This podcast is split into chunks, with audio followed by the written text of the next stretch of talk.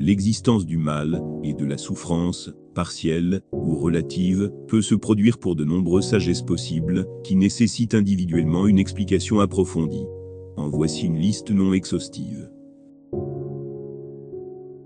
La souffrance peut survenir dans le but de tester le libre arbitre d'un être humain. Celui qui a créé la mort et la vie, afin de vous mettre à l'épreuve, et de voir qui de vous accomplira les œuvres les plus méritoires. soixante-sept, deux. La souffrance peut survenir pour guider celui qui s'est égaré. Tout bienfait qui vous comble, ne peut venir que d'Allah, et quand un mal vous atteint, c'est lui seul, que vous suppliez à haute voix. seize, cinquante-trois.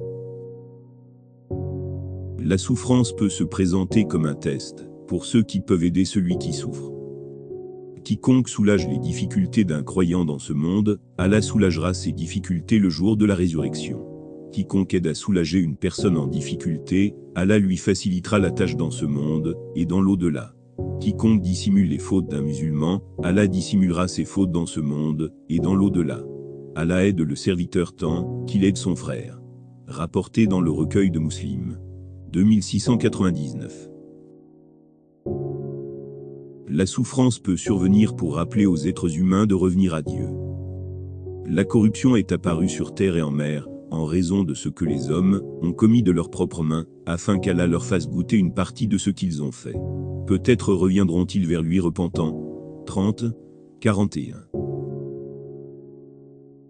La souffrance peut survenir pour empêcher un mal plus grand, comme dans la mort d'un individu qui aurait pu, plus tard, causer plus de mal, ou faire subir de plus grandes souffrances aux autres. Se référer à la rencontre de Moïse et de Al-Khidr. dix-huit, de soixante-cinq à quatre-vingt-deux. La souffrance peut se présenter comme une bénédiction déguisée, qui sert de test au moment où la calamité frappe. Il se peut que vous ayez en aversion une chose qui pourtant est un bien pour vous. deux, deux cent seize. La souffrance peut survenir, pour que les degrés d'un croyant soient augmentés au paradis.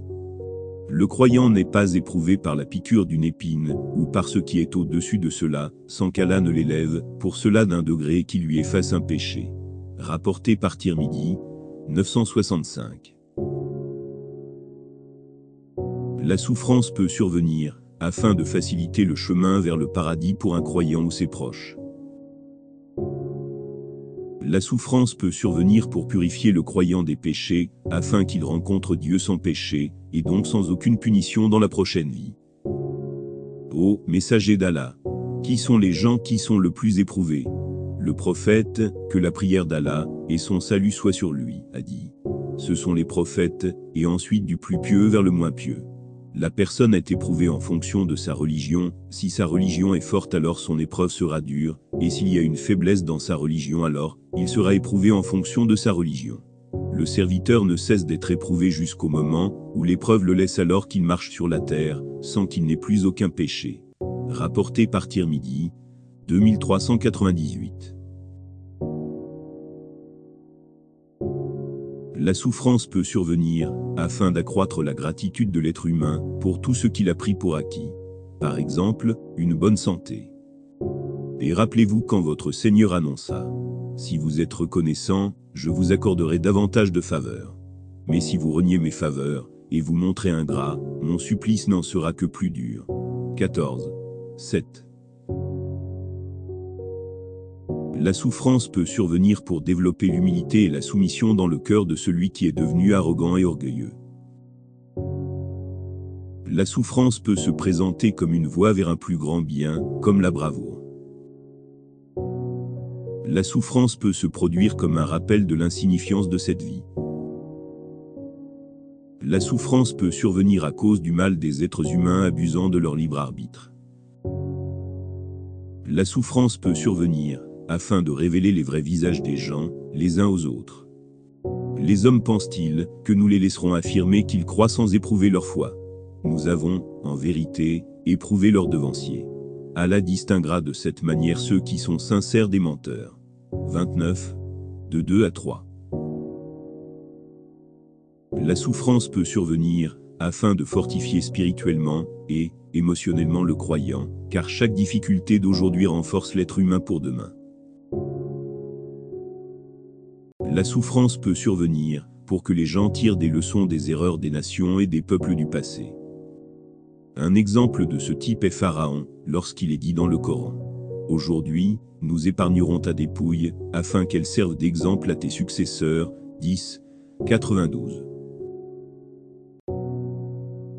La souffrance peut se présenter comme une opportunité pour le croyant de gagner l'agrément d'Allah. La grandeur de la récompense est proportionnelle à la grandeur de l'épreuve. Et lorsqu'Allah, exalté soit-il, aime un groupe de personnes, il les éprouve. Quiconque, par conséquent, est satisfait du décret d'Allah aura la satisfaction d'Allah en retour, et quiconque en est mécontent subira la colère d'Allah. Rapporté par Tirmidhi, deux mille trois cent quatre-vingt-seize. Bien qu'il existe de nombreuses autres théodicées possibles, la principale solution du paradigme islamique tourne autour du caractère illimité de la sagesse et de la connaissance d'Allah, par rapport à notre connaissance extrêmement limitée, mais également autour de la parole divine, c'est-à-dire du Coran, comme source d'éclaircissement de la sagesse, de la connaissance, de la miséricorde et de la permission divine.